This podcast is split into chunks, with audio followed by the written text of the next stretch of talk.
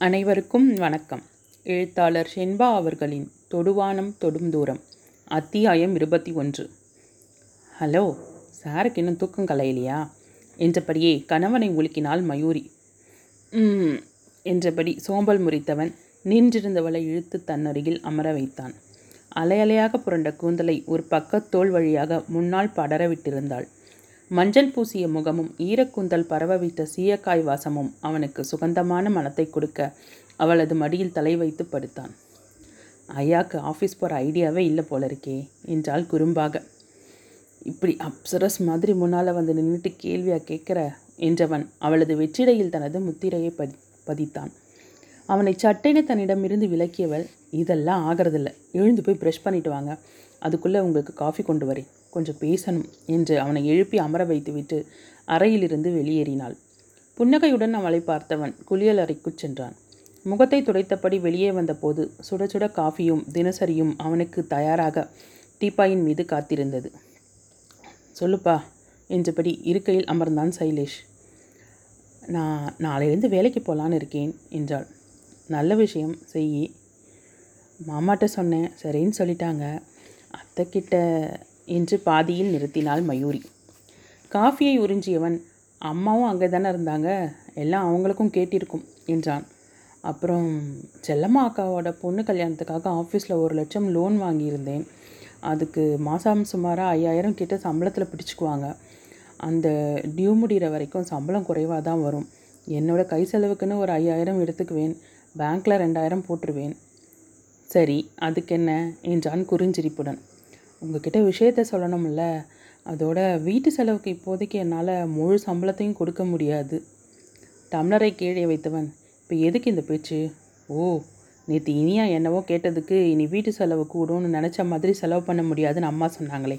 அதுக்காகவா? என்று கேட்டான். ம் என்றாள் மயூரி. அது எப்பவும் நடக்கிறது தான் அவள் ஏதாவது அது வேணும் இது வேணும்னு கேட்பா. அம்மாவும் சமாளிக்க ஏதாவது சொல்லுவாங்க. முன்னெல்லாம் அவளுக்கு வேணும்னு கேட்பா ரித்து பிறந்ததுக்கு பின்னால் குழந்தைக்குன்னு சொல்லி வாங்கிக்கிறா. உன் சம்பளத்தை முழுசாக என் கையில் கொடுக்கணும்னு நான் எப்போ சொன்னேன்? இருந்தாலும் இருந்தாலும் சரி இல்லைனாலும் சரி நீ என் மனைவி. உனக்கு செய்ய வேண்டிய என் கடமை அதனால் இதை பற்றியெல்லாம் நீ கவலைப்படவே தேவையில்ல. உன் சம்பளம் உன்கிட்டயே இருக்கட்டும். எனக்கு தேவைன்னா நானே கேட்டு வாங்கிக்குவேன். சரியா? என்றான். ம் என்று சிறு முறுவலுடன் தலையாட்டினாள் அவள். பற்றி இருந்த அவளது கரத்தை உருடியபடி அப்புறம் என்று குறும்பாக ஆரம்பித்தான். அப்புறம் என்ன? அதான் பேசி முடிச்சாச்சே. இனி எழுந்து போய் ஆஃபீஸ்க்கு கிளம்புற வேலையை பாருங்கள் மதிய சமையல் வேலை எனக்கு பாக்கி இருக்குது அதை நான் முடிக்கிறேன். மதியான சமையலுக்கு இன்னும் நேரம் இருக்கே. இருக்குது தான் ஆனால் உங்களுக்கு லஞ்ச் கட்டி கொடுக்கணுமே. லஞ்சா நான் கேன்டீன்லேயே சாப்பிட்டுக்குவேன். அதெல்லாம் அப்போது இனி நான் இருக்கிற வரைக்கும் தினம் வீட்டு சாப்பாடு தான் கிளம்புங்க கிளம்புங்க. உங்களுக்கு பிடிச்ச நெய் பொங்கலும் கத்திரிக்காய் கொத்தும் தயாராக இருக்குது என்றவள் வேகமாக எழுந்து சமையல் அறைக்கு சென்றாள் மறுநாள் முதல் வேலைக்கு செல்ல இருந்ததால் தனது சீருடையை இஸ்திரி செய்து கொண்டிருந்தாள். அழைப்பு மணி ஓசை கேட்டதும் இழுத்து செருகியிருந்த புடவை குசுவத்தை இறக்கி நீவி விட்டபடியே சென்று கதவை திறந்தாள். வாசலில் நின்றிருந்த ரம்யாவை கண்டதும் ஆனந்த அதிர்ச்சி அடைந்தது. ஹாய் மயூ உள்ளே வரலாம்ல? ஏய் நீ வாப்பா வாப்பா. உன்னை கொஞ்சம் கூட எதிர்பார்க்கவே இல்லை. அதான் ஸ்டன் ஆகிட்டேன் என்றாள் மயூரி. உள்ளே வந்தவள் என்னடி வீட்டில் யாரையுமே காணோம்? என்று கேட்டாள். அவர் ஆஃபீஸ் போயிருக்கார். மாமாவோட ஃப்ரெண்டு வீட்டில் ஏதோ விசேஷம்னு பெரியவங்க ரெண்டு பேரும் போயிருக்காங்க என்றாள். ஏன்? உன்னை கூப்பிடலையா? ம் மாமா கூப்பிட்டாங்க. நான் தான் நாளைக்கு வேலையில் ஜாயின் பண்ணுறதால கொஞ்சம் வேலை இருக்குன்னு சொல்லிட்டேன். அதோட சைலேஷ் இருந்தால் தானே நல்லாயிருக்கும் என்றாள் மயூரி. ம் கரெக்ட் தான். ஆனால் உன் மாமியார் தான் இருக்காங்களே அப்புறம் என்ன? என்று கேட்ட தோழியை நிதானமான பார்வை ஒன்று பார்த்தாள். அதை விடு ரம்யா என்றபடி எழுந்தவள் என்ன சாப்பிட்ற சொல்லு காஃபியா டீயா? என்று பேச்சை மாற்றினாள். மயூரியின் கரத்தை பற்றிய ரம்யா. மயூ என்கிட்ட எதையும் மறைக்கிற. என்ன விஷயம்? உன் மாமியார் உன்கிட்ட சாதாரணமாக தானே நடந்துக்கிறாங்க? எதுவும் பிரச்சனை இல்லையே? என்று கேட்கும்போதே அவளுக்கு உள்ளுக்குள் ஒரு பயம் ஊற்றெடுத்தது. விரக்தியாக புன்னகித்து விட்டு பேசினா தானே பிரச்சனையே வரும். என்றவள் தழுத்தழுத்து தனது குரலை கட்டுப்படுத்தி கொண்டு தங்களது அறைக்கு சென்றாள். தோழியின் பதிலால் அதிர்ந்து போனாள் ரம்யா. சைலேஷின் அம்மாவிற்கு மயூரியின் மீது இருக்கும் கோபத்தை பற்றி அவளுக்கு நன்றாகவே தெரியும். இருந்தாலும் அதற்காக அவளிடம் பேசாமலேயே இருப்பார்களா என்ன? அது எப்படி முடியும்? மயூரியை பற்றி நன்கு அறிந்த ரம்யாவிற்கு அவளது நிலை குறித்து வேதனையாக இருந்தது. சிறுவயது முதலே தனிமைச் சூழ்நிலையில் வளர்ந்தவள் அவள். பாசத்திற்காக ஏங்கி தவித்தவள். எத்தனையோ இக்கட்டான சோதனைகளையும் போராடி கடந்து வந்திருக்கிறாள். அவளது நிலையில் யாராக இருந்தாலும் ஒன்று தன்னை மாற்றிக்கொண்டிருப்பார்கள் இல்லையெனில் தன்னைத்தானே அழித்து கொண்டிருப்பார்கள். இன்னமும் அவளது வாழ்வில் நிம்மதி என்ற சொல்லுக்கு அர்த்தமே தெரியாமல் தானே இருக்கிறாள் என்ற ஆதங்கத்துடன் மயூரியை பார்த்தாள். அவளோ எதுவுமே பேசாமல் விட்ட வேலையை தொடர்ந்து கொண்டிருந்தாள். ச ஒரே வீட்டில் இருந்துட்டு ஒருத்தரோட ஒருத்தர் பேசாமல் இருக்கிறது எத்தனை பெரிய வழி ரம்யாவிற்கு மனமே ஆறவில்லை. அவங்க பேசலைன்னா என்ன? நீ அவங்கக்கிட்ட பேச கேட்குறது தானடி என்றாள் கோபத்துடன். நிமிர்ந்து அவளை பார்த்த மயூரி என்னன்னு கேட்குறது அவங்களோட கோபமும் நியாயமானது தானே என்றாள். பதில் சொன்ன தோழியை கோபமும் பரிதாபமுமாக பார்த்தாள் ரம்யா. பெரிய நியாயவாதியா நீ? உனக்கு என்னடி குறைச்சல்? உன்ன மாதிரி ஒரு மருமக கிடைக்க அவங்க கொடுத்து வச்சிருக்கணும். இங்கே பார் இப்படியே வாயை மூடிட்டு இருந்தால் வேலை காக்காது. பேச வேண்டிய நேரத்தில் பேசு. ஏற்கனவே உன்னை ஆகாதவளாக தானே பார்க்குறாங்க பேசாமலேயே கெட்ட பேர் வாங்கிக்கிறதுக்கு பேசிட்டு வாங்கிக்கலாம் என்று கடுக்கெடுத்தாள் ரம்யா. தனக்காக ஆதங்கப்படும் தோழியை பார்த்து குறுநகை புரிந்தாள் மயூரி. பொறுமைக்கான பலன் ரொம்ப பெருசு ரம்யா. நிச்சயமாக அதுக்கான பலன் எனக்கு கிடைக்கும். ஒருத்தர் நம்ம காலை மிதிச்சிட்டு சாரி சொன்னால் அவங்கக்கிட்ட நம்ம சண்டையாக போடுறோம். இட்ஸ் ஓகேன்னு சின்னதாக ஒரு சிரிப்பு சிரிப்போம். முன்ன பெண்ண தெரியாத யாரோ ஒருத்தரை பொறுத்து போகிற நாம நம்மளோட நெருங்கிய சொந்தங்களுக்காக பொறுமையாக இருக்கக்கூடாதா? என்றாள். அதிருப்தியான ஒரு பார்வையை தோழியின் மீது செலுத்திய ரம்யா இங்கே ஒரு போதி மரம் மட்டும்தான் இல்லை என்று எரிச்சலுடன் சொல்ல பதிலுக்கு புன்னகை ஒன்றை உதிர்த்தாள். அவளது முகத்தை பற்றி தன் பக்கமாக திருப்பியவள் மயு நான் வேணா அவர்கிட்ட சொல்லி அண்ணா கிட்ட பேச சொல்லவா? என்று கேட்டாள். அதுவரை மயூரியின் உதட்டில் உறைந்திருந்த புன்னகை முறைய அவர் எந்த முயற்சியும் எடுக்கல நான் நினைக்கிறேன் என்றவள் கண்களை அழுந்த முடித்திருந்தாள். திறந்தாள் ஆனால் நீ இப்போ சொன்ன மாதிரி அந்த தப்பை மட்டும் செஞ்சிடாத ரம்யா. நம்ம ஃப்ரெண்ட்ஷிப் என்னைக்கும் இப்படியே இருக்கணும்னு விரும்புகிறேன் என்று அழுத்தமாக சொன்னவளை திகைப்புடன் பார்த்தாள் ரம்யா. அடுத்த நொடியே அப்போதுதான் நினைவு வந்தவளாக பாரு உனக்கு காஃபி கொடுக்காம என்று தலையில் தட்டி கொண்டு சென்ற மயூரியை இமைக்காமல் பார்த்தாள். முன்தினம் தங்கள் வீட்டில் வந் நடந்ததற்கு மன்னிப்பு கேட்க வந்த ரம்யா அதை பற்றி பேசாமலேயே கனத்த மனத்துடன் அங்கிருந்து கிளம்பினாள். அத்தியாயம் இருபத்தி ரெண்டு. மயூரி மேடம் உங்களுக்கு ஃபோன் என்ற ரிசப்ஷனிஸ்ட் அவளை அழைத்து ஃபோனை கொடுத்தாள். ஹலோ என்றதும் மயூ நான் தான் பேசுகிறேன் என்றாள் ரம்யா.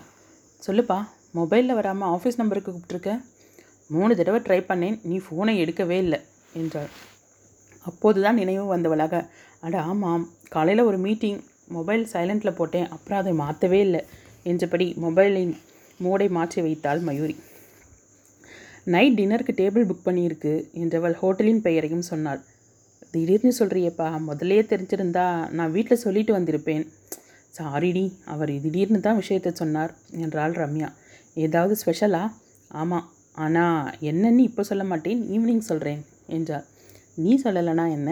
குணா அண்ணா இவர்கிட்ட கட்டாயம் சொல்லியிருப்பாங்க நான் கேட்டுக்கிறேன் என்றாள் மயூரி. சாமர்த்தியம் இருந்தால் கேட்டுக்கோ என்று சிரித்தவள். மறந்துடாதே ஈவினிங் வந்துடு என்று சொல்லிவிட்டு ஃபோனை வைத்தாள். உடனே சைலேஷிற்கு ஃபோன் செய்தாள் மயூரி. அவன் எடுக்காமல் போகவே வீட்டிற்கு ஃபோன் செய்து விஷயத்தை சொல்லிவிடலாம் என வீட்டிற்கு அழைத்தாள். ஹலோ என்ற வடிவின் குரல் கேட்டதும் சட்டென்று பேச்சு வரவில்லை அவளுக்கு. ஹலோ யாருங்க? என்று வடிவு கேட்க "அ- அத்தை நான் மயூரி என்றாள். மறுபக்கம் எந்த சப்தமும் இல்லாமல் போக அத்தை என்று அவள் மீண்டும் அழைக்கும் போதே பட்டென ரிசீவரை வைக்கும் சப்தம் கேட்டது. ஃபோனையே சற்று நேரம் வெறித்து கொண்டிருந்தவள் சோர்வுடன் அப்படியே அமர்ந்து விட்டாள். திடீரென தன்னை யாரோ உலுக்குவது போல தெரிய சுதாரித்து பார்த்தாள். மேடம் உங்கள் மொபைல் அடிச்சிட்ருக்கு என்று சொன்னால் அந்த பெண். ஆ தேங்க்யூ என்றவள். சொல்லுங்க என்றாள். என்ன வேலை நேரத்தில் டிஸ்டர்ப் பண்ணிட்டேனா? கால் அலர்ட் வந்திருந்தது என்றான் சைலேஷ். ஆமாம் கொஞ்சம் வேலையாக இருந்தேன். ரம்யா ஃபோன் செஞ்சுருந்தா அதை பற்றி சொல்லத்தான் கூப்பிட்டேன் என்றான். எனக்கும் குணா சொன்னான் நீ டியூட்டி முடிஞ்சதும் வெயிட் பண்ணு. நான் வந்து பிக்கப் பண்ணிக்கிறேன் என்றான். சரி என்றவள். என்னங்க நீங்கள் வீட்டுக்கு ஃபோன் பண்ணி நம்ம வெளியே போகிறத சொல்லிடுறீங்களா? என்று கேட்டான். அவ்வளோதானே சொல்லிடுறேன் பாய் என்று ஃபோனை வைத்தான். மாலையில் வேலை முடித்துவிட்டு வரும்போது என்னவோ உடல் மிகவும் சோர்ந்திருப்பது போல இருந்தது மயூரிக்கு. அலுப்புடன் கையை முட்டு கொடுத்து டேபிள் மீதே சாய்ந்து படுத்து கொண்டவள். அவள் திடீரென ஏதோ சப்தம் கேட்டு விழித்தெழுந்தாள். மணி ஏழே கால் ஆகியிருந்தது. சைலேஷ் இன்னும் வரவில்லையே என்ற நினைப்புடனேயே முகத்தை கழுவிக்கொண்டு தயாரானாள். மேலும் பத்து நிமிடங்கள் கடந்த பின்னும் அவன் வரவில்லை. யோசனையுடன் அவனது மொபைலுக்கு முயன்றாள். ம்ஹும். தொடர்பு எல்லைக்கு அப்பால் உள்ளார் என்றே மீண்டும் மீண்டும் தகவல் வர சலிப்புடன் ஃபோனை அணைத்தாள். அவனை நேராக ஹோட்டலுக்கு வரச் சொல்லி குறுஞ்செய்தி அனுப்பிவிட்டு கிளம்பினாள். ஆனால் அங்கே சென்ற பிறகும் சைலேஷ் வரவே இல்லை. குணாவும் அவனது மொபைலுக்கு முயன்று பார்த்தான். அவனுக்கும் அதே தகவல் சொல்லப்பட தொடர்பை துண்டித்தான். சரி நாம் ஆர்டர் பண்ணுவோம். அவன் வந்து ஜாயின் பண்ணிக்கட்டும் என்றான் குணா. சாதாரணமாக பேசிக்கொண்டிருப்பது போல இருந்தாலும் அவ்வப்போது வாயிலேயே பார்த்து கொண்டிருந்தாள் மயூரி. ஏதாவது வேலையாக இருக்கும் ஐயோ? அண்ணா வந்துருவாங்க. என்று சமாதானம் சொன்ன ம ரம்யாவை பார்த்து மெலிதாக புன்னகைத்தாள். தோழியின் மனநிலையை புரிந்து கொண்ட ரம்யா எதுக்கு இந்த பார்ட்டின்னு கேட்டியே? கெஸ் பண்ணியா? என்று அவளை சகஜமாக்கும் நோக்கத்துடன் கேட்டாள்.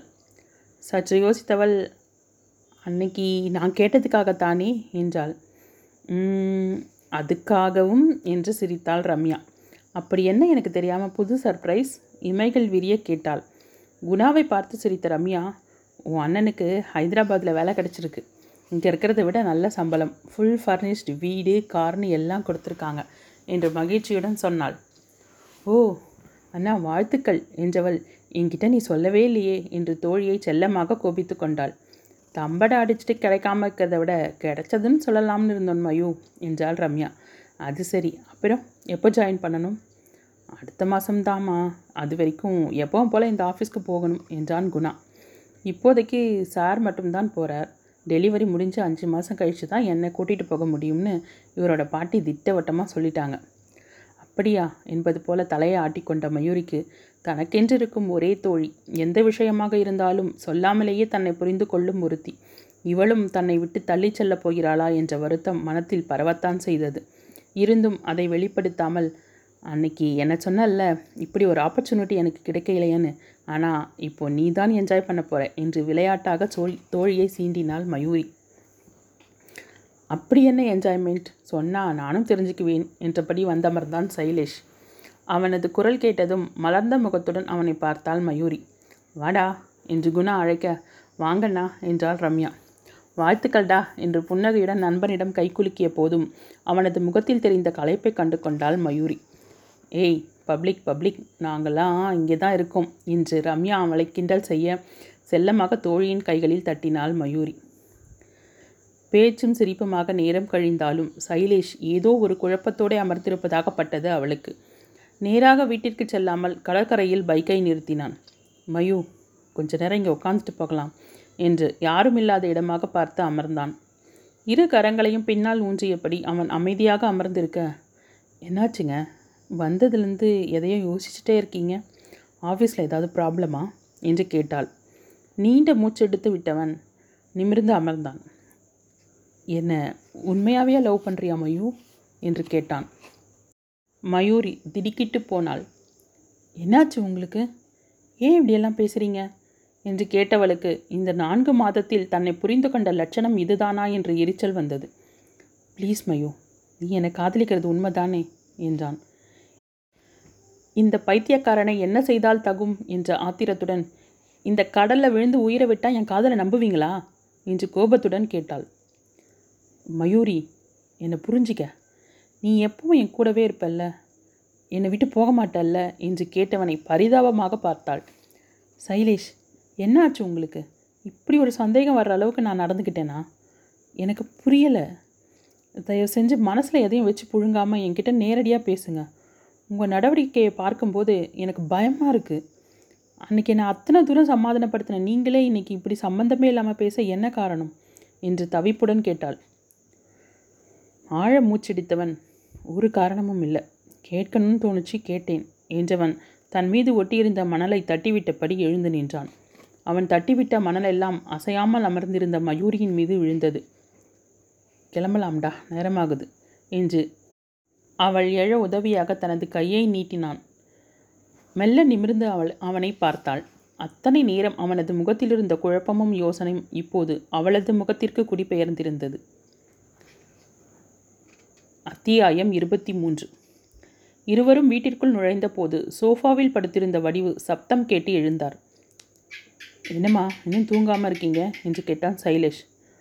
உனக்காக தான் காத்துட்ருந்தேன் வா சாப்பிடலாம் என்று அழைத்தார். இன்னைக்கு குணாவோட ட்ரீட் நாங்கள் சாப்பிட்டாச்சு. நீங்கள் சாப்பிட்டீங்களா? என்றான். அப்படியானால் தான் ஃபோன் செய்து சொல்ல சொன்ன விஷயத்தை சொல்லாமலேயே விட்டு விட்டானா என்ற திகைப்புடன் அவனை பார்த்தாள் மயூரி. ம் ஆச்சுப்பா. என்ற மாமியாரை தவிப்புடன் பார்த்தாள். அறைக்கு வந்தவன் உர்ரென்ற முகத்துடன் பீரோவை குடைந்து கொண்டிருந்தவளை பின்னால் இருந்து அணைத்தான். என்னடா இன்னும் என் மேலே கோவமா? என்றான். அவனது கைகளை விலக்கிவிட்டு சச்ச நீங்கள் என்ன தப்பாக கேட்டுட்டீங்க? நான் கோச்சிக்க. உங்களுக்கு இருந்த சந்தேகத்தை கேட்டு தீர்த்துக்கிட்டீங்க. அவ்வளவுதானே? என்றால் கடுப்புடன். அவன் பதில் ஏதும் சொல்லாமல் அவளிடமிருந்து விலகினான். அவனையே இமைக்காமல் பார்த்தவள் அத்தைக்கு ஃபோன் செய்து சொல்ல சொன்னனே ஏன் சொல்லலை? என்று கேட்டாள். ஓ என்றபடி நெற்றியை தடவிக்கொண்டவன் வேலையில் மறந்துட்டேன் என்றான். உங்கள் வார்த்தையில் கொஞ்சம் கூட உண்மை இல்லை. என்னை பற்றி யாரோ என்னவோ சொல்லியிருக்காங்க. அதனால தான் இன்றைக்கி என்னை பார்த்ததும் இப்படி ஒரு கேள்வி கேட்டிருக்கீங்க என்றவளுக்கு கண்கள் தழும்பின. சி லூஸ் மாதிரி பேசாத. அப்படி அவனாவது ஏதாவது சொன்னால் நம்பிடுவேனா? என்று கடுக்கெடுத்தான். நம்பிடுவீங்களோன்னு இன்னைக்கு நான் பயப்படுறேன். என்று நினைத்து கொண்டவள். அதை சொல்லாமல் அழுகையை கட்டுப்படுத்தியபடி சமையலறையை நோக்கி நடந்தாள். அழுத்தமான பார்வையுடன் அவள் சென்ற திசையையே பார்த்து கொண்டு நின்றிருந்தான். வடித்து வைத்திருந்த சாதத்தில் தண்ணீரை ஊற்றிவிட்டு திரும்பிய வடிவு திகைப்புடன் நின்றிருந்த மயூரியை பார்த்தார். அத்தை நீங்கள் இன்னும் என்று அவள் ஆரம்பிக்கும் போதே என் பிள்ளையை எவ்வளவு மாற்றிட்ட என்று பற்களை கடித்துக்கொண்டு சொல்லிவிட்டு செல்ல மயூரி உடைந்து போனாள். விளக்கை அணைத்துவிட்டு படுக்கையில் சாய்ந்தாள். அடுக்கடுக்காக மனத்தை பாதிக்கும் ஒவ்வொரு விஷயமும் அவளது மனத்தை சிதைக்க ஆரம்பித்தது. வாழ்க்கையின் மீதிருந்த பயம் பன்மடங்காக பல்கி பெருக ஆரம்பித்தது. மெல்ல அவனது கரம் அவளது தோள் மீது படிய கண்களில் வழியவிருந்த கண்ணீரை அவசரமாக துடைத்து கொண்டாள். என் கூட படித்தவன் மகேஷ். நாலு வருஷம் காதலிச்சு ஒரு பொண்ணை கல்யாணம் பண்ணிக்கிட்டான். கல்யாணம் ஆகி ரெண்டு வருஷம்தான் ஆகுது. வேலையை விட்டுட்டு அவளுக்காக பிஸ்னஸ் ஆரம்பித்தான் ஆரம்பத்திலிருந்தே இவனால் சமாளிக்க முடியலை. ஏகப்பட்ட நஷ்டம். கடன் கொடுத்தவங்க திருப்பி கேட்க ஆரம்பிச்சிட்டாங்க. அது வரைக்கும் சந்தோஷமாக போயிட்டு இருந்த அவனோட வாழ்க்கையில் எல்லாத்தையும் இழக்க ஆரம்பிச்சிட்டான். அவனோட வாழ்க்கைன்னு நினச்சிட்டு இருந்த அவனோட மனைவியையும் உட்பட. நாலு வருஷம் காதலித்து கல்யாணம் செஞ்சுக்கிட்டவன். உலகமே அவதான்னு வாழ்ந்தவன். இன்றைக்கி அவளாலேயே உயிரையும் விட இருந்தான். நல்ல வேலை அவனை காப்பாற்றிட்டாங்க என்று விடாமல் சொல்லி முடித்தான். அவன் சொன்ன கதையை இமைக்காமல் கேட்டுக்கொண்டிருந்தாள் மயூரி. இதற்கும் இவன் தன்னை கேட்ட கேள்விக்கும் என்ன சம்பந்தம்? எந்த கஷ்ட நஷ்டத்திலும் துணையாக உடனிருப்பது தானே உண்மையான காதல்? இப்படி ஒரு கேவலமான காரணத்தை வைத்து என்னுடைய காதலை எப்படி சந்தேகிக்கலாம்? என்று ஆத்திரம் வந்த போதும் அதை கேட்க வாய் வரவில்லை. அவன் ரொம்ப பாவம் ஐயோ. ஆளே ரொம்ப நொந்து போயிருந்தான். கூட இருந்து அவனுக்கு தைரியம் சொல்லிட்டு வந்தேன் என்றவனை எதுவும் சொல்லாமல் பார்த்தாள். யாரிடம் நம்பிக்கை இருக்க வேண்டுமோ அவளை நம்பவில்லை. ஆனால் விட்டுவிட்டு போனவளுக்கு முன்னால் தலைநிமிர்ந்து வாழ்ந்து காட்ட வேண்டும் என்ற உத்வேகம் இல்லாதவனுக்கு ஆதரவாக உடன் சேர்ந்து ஒப்பாரி வைத்துவிட்டு இங்கே தன்னிடம் கதா காலாட்சேபம் செய்து கொண்டிருக்கிறான் என்று சைலேஷ் மீது எரிச்சலாக வந்தது. என்னுடைய ஃபீலிங்ஸ் உனக்கு புரியுதில்ல மயூ. நான் உன்னை ரொம்பவே லவ் பண்ணுறேன் என்றவன் அவளை அணைத்து கொண்டான். அவனது காதல் புரிந்த போதும் அதில் ஸ்திரத்தன்மை இருக்கிறதா என்ற கேள்விதான் அவளது மனத்தில் எழுந்தது. எந்த சலனமும் இல்லாமல் உறங்கிக் கொண்டிருக்கும் கணவனை பார்த்த மயூரிக்கு விழிகளில் நீர் துளிர்த்தது. இத்தனை நாட்களாக அவனது காதலில் கட்டுண்டிருந்தவளுக்கு தன்னை அணைத்தபடி இருந்த அவனது கரம் கூட இப்போது பெரும் சுமையாக தோன்றியது. மெல்ல அவனது கரத்தை விலக்கியவள் எழுந்து சென்று சுவற்றில் சாய்ந்தபடி தரையில் அமர்ந்தாள். ஏசியின் குளுமையாலோ இல்லை மனத்தின் வெறுமையாலோ தன் கால்களை கட்டிக்கொண்டு முகத்தை கால்களில் தாங்கியபடி அமர்ந்தாள். கடந்த நான்கு மாத குடும்ப வாழ்க்கை அவளுக்குள் ஒரு திரைப்படத்தைப் போல ஓடி முடிந்தது. ஆரம்பத்தில் மகனிடம் பட்டும் படாமலும் பேசிக்கொண்டிருந்த வடிவு ஒரே மாதத்தில் அவனது தேவைகளை என்னவென்று கேட்டு செய்யும் அளவிற்கு மாறிவிட்டார். ஆனால் மருமகள் மட்டும் இன்னும் எட்டிக்காயாகத்தானே கசக்கிறாள். சைலேஷிற்கு பிறகு அவளிடம் பரிவுடன் பேசுபவர் கேசவன் மட்டுமே. ஆனாலும் மாமனாரிடம் அவளால் பெரிதாக எந்த விஷயத்தை பேசக்கூடும். ஆனால் கேசவன் அவளையும் தனது மகளைப் போன்றே எண்ணினார். நேரம் கிடைக்கும் போதெல்லாம் தங்களது வாழ்க்கையில் நடந்த சுவாரஸ்யமான சம்பவங்களை சொல்வார். பெரும்பாலும் அவரது பேச்சு மகனை பற்றியதாகவே இருக்கும். பலமுறை அவனை பற்றி பெருமையாக பேசினாலும் சிற்சில முறை சற்று தாங்களாகவே பேசுவார். அதிலும் அவனது முன்கோபமும் பல விஷயங்களில் சிந்தித்து செயல்படுபவன் ஒன்றுமே இல்லாத சிறு விஷயங்களுக்கெல்லாம் பிடிவாதத்துடன் தன் நிலையிலேயே நிற்பான். அதேபோல சில சமயங்களில் எதிலும் நிலையான முடிவெடுக்க முடியாமல் தடுமாறுவான் என்றும் தன் மகனை பற்றி மருமகளிடம் மேலோட்டமாக சொல்லி வைத்திருந்தார். ஒருவேளை இது போன்ற சமயங்களில் தான் தடுமாறக்கூடாது என்று நினைத்துதான் மாமா அப்படி சொன்னாரோ என்று நினைத்து கொண்டாள். நிமிர்ந்து உறங்கிக் கொண்டிருந்த கணவனை பார்த்தாள். இந்த விஷயம் இத்துடன் முடியப் போவதில்லை. இது வெறும் ஆரம்பம் மட்டுமே என்ற எண்ணம் அவளையும் அறியாமல் உள்ளுக்குள் உருவானது.